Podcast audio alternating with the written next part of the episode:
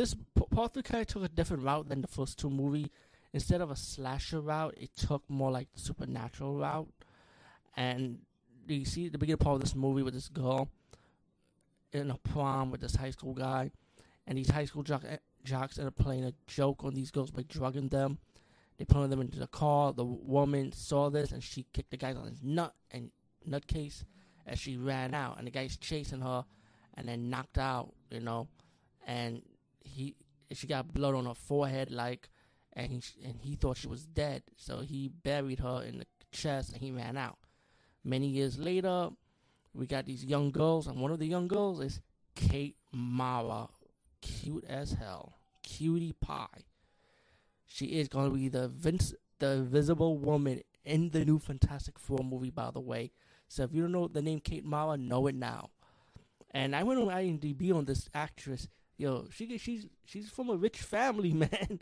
Especially a sports dynasty family. So yeah, check out IMDb on Kate Mara. It's pretty interesting trivia on her. Um, besides that, um, um, Miss Lee, um, there's this display of these three girls, you know, similar to the prelude of the story.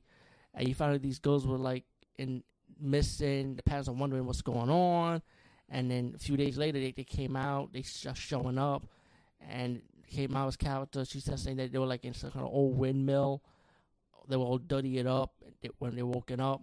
And later on, you find out that these high school jocks kind of play a prank on these three girls and kind of like set them up. You know, they wasn't molested or nothing, you know, but they just played a joke to get back at Kate Mara's character and her friends because they felt like they got because they were like reported on the high school article and they were kind of embarrassed that the high school jocks were embarrassed, the football jocks, excuse me, of of the two days of this modern of of this era right now, this present century. I mean, and um, so it was like a joke, you know.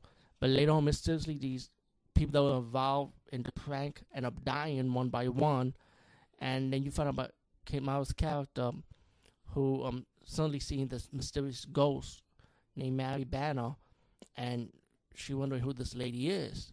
As the story progressed, you know, she was like missing, and it started revealing the truth that how she died and what really happened to her. And while her and her brother trying to find out, she, they went to one of her older friends that was one of them was that was also played by the joke in 1969.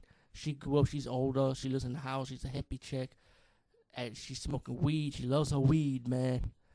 I don't know, my chick, my kind of chick. I like older chicks anyway. Smoking weed, down down to earth, man. my type of woman. My, uh, that's just me talking. Sorry. But besides that, you know, the black girl didn't want to help them out at first. She started talking to them like fine. She let them know what's going on from her past. And then later on, she didn't want to help them, and she decided to help the lady out, Kate Mara's character. And then Kate Mara had a vision. Mary Banner gave a vision that where she was buried at, and she has to f- bury the body of Mary Banner to her grave. But this mysterious character in a hooded um, coat started getting involved, and of course, you could tell it's pretty much the killer who killed Mary Banner. Now, the the story has a nice plot twist at the end. Who, who um, who was the killer that killed Mary Banner? We know it's the football jock guy, right? But do we know who he is now? When he got older, when he grew up, you know, when when he got older, I mean. So we don't know who that is, but it, it was going to be revealed, revealed at the end anyway. And um, I mean, I don't want to spoil it because I enjoyed the movie. Why would I spoil a good movie that I enjoyed? That's for bad movies I do that for. But I can tell you this: um, if you're open-minded and you can let let supernatural elements slide, because I know when you see the first two, two movies, you like the slash elements. I think you'll enjoy this one. Um, the the death scenes for the for this movie is pretty good. Simple death scenes.